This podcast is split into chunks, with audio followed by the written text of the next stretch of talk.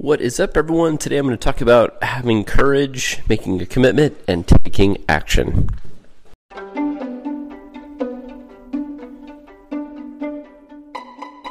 Grinding harder does not guarantee growth.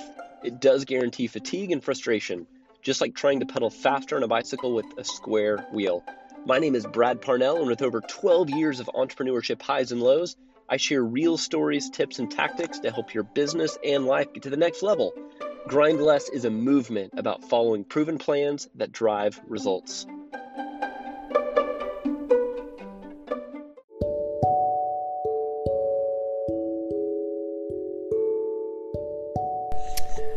What is up, everyone? I'm coming at you right before Easter, and I wanted to talk about a relevant item or topic that I found um, dealing with, or not dealing with, but getting to know and discussing with lots of entrepreneurs and business owners who have not done marketing before and technology really scares them. So, if you're in that camp of this is the first time you've done any marketing and you're an entrepreneur and technology is way outside of your comfort realm, then this podcast is for you.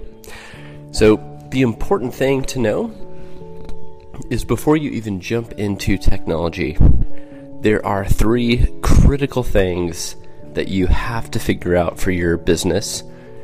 And this is under the impression that you're a small business, an entrepreneur, a coach, and you're looking to scale. The first thing you have to do is really define your audience. And you have to know exactly who you're targeting. For example, if you're a health coach and you're targeting someone that is trying to get into shape, that lives in a certain area that you're trying to target and that struggles with similar things, that is 100% a target. And you have to get as niche as possible in defining your target. Um, the second piece is really understanding how you can solve their problem. And that doesn't just mean the solution that you're offering in terms of the, the general benefits, but really focusing in on what you believe. If you got your dream client and they said yes to everything that you offered, what transformation do you think you could bring? And how is that helping solve the big problem? Um, the challenge that I see working with a lot of new businesses and entrepreneurs is is just that technology is overwhelming and the idea of marketing is overwhelming and it's not because they don't believe in what they do, it's just they haven't really thought through those elements of what is your niche and what is the big problem you can solve. And then how do you make that crystal clear and not not going for the kill when you're trying to talk to someone and saying, "Hey, it's it's X amount of dollars a month, and I'm going to help you do this, this, and this, and let's get started. And here's where you sign, and here's where you go."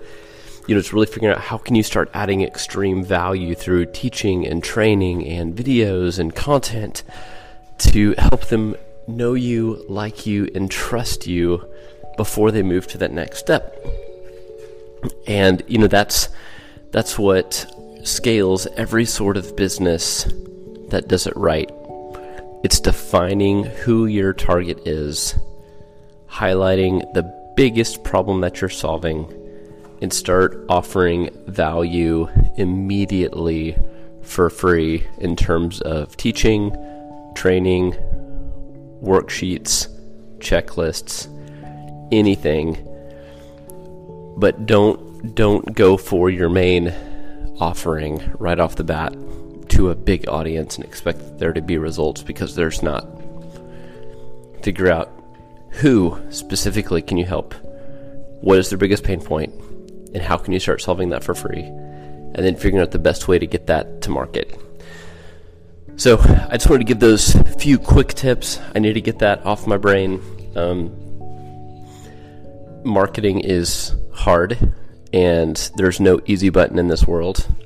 Um, and especially in, in, in when you're trying to get more leads and more sales, there's not an easy button. There's not a shortcut. There's not a solution the advantage that you have is knowledge and knowledge of who you who you specifically are serving, what their biggest pain point is, and then start offering something of value for free and having conviction that what you do is helping and not not being afraid, right? Don't worry about like am I going to be am I going to be considered spam if I send this email? Am I going to be be considered like you know too overwhelming if I do this marketing tactic? Don't don't worry about that stuff. That's the stuff that people that aren't winning worry about.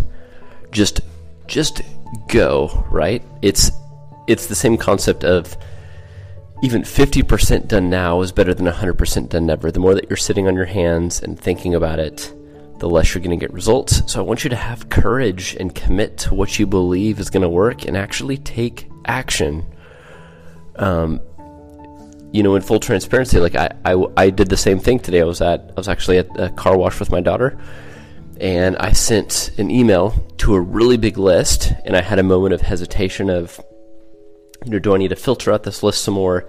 Is this going to apply to everybody? What if people have already seen this or already have it? Um, what what what are they going to think? And then I had to make the decision of, hey, you know what? It's I would rather deal with the the five or six or ten or fifty people that might have a problem with it than the the forty five hundred that might get value from it. And I just want you to, to do that. Commit and take action. Have courage today and do the thing that you think is right to get in front of your ideal customer, solving a real problem, and not being afraid. So that's it. It's the day before Easter. I hope you guys have a great rest of your weekend. Um, I really want you to to do those things and, and not not be afraid. That's what's going to get you results. I'll see you next time.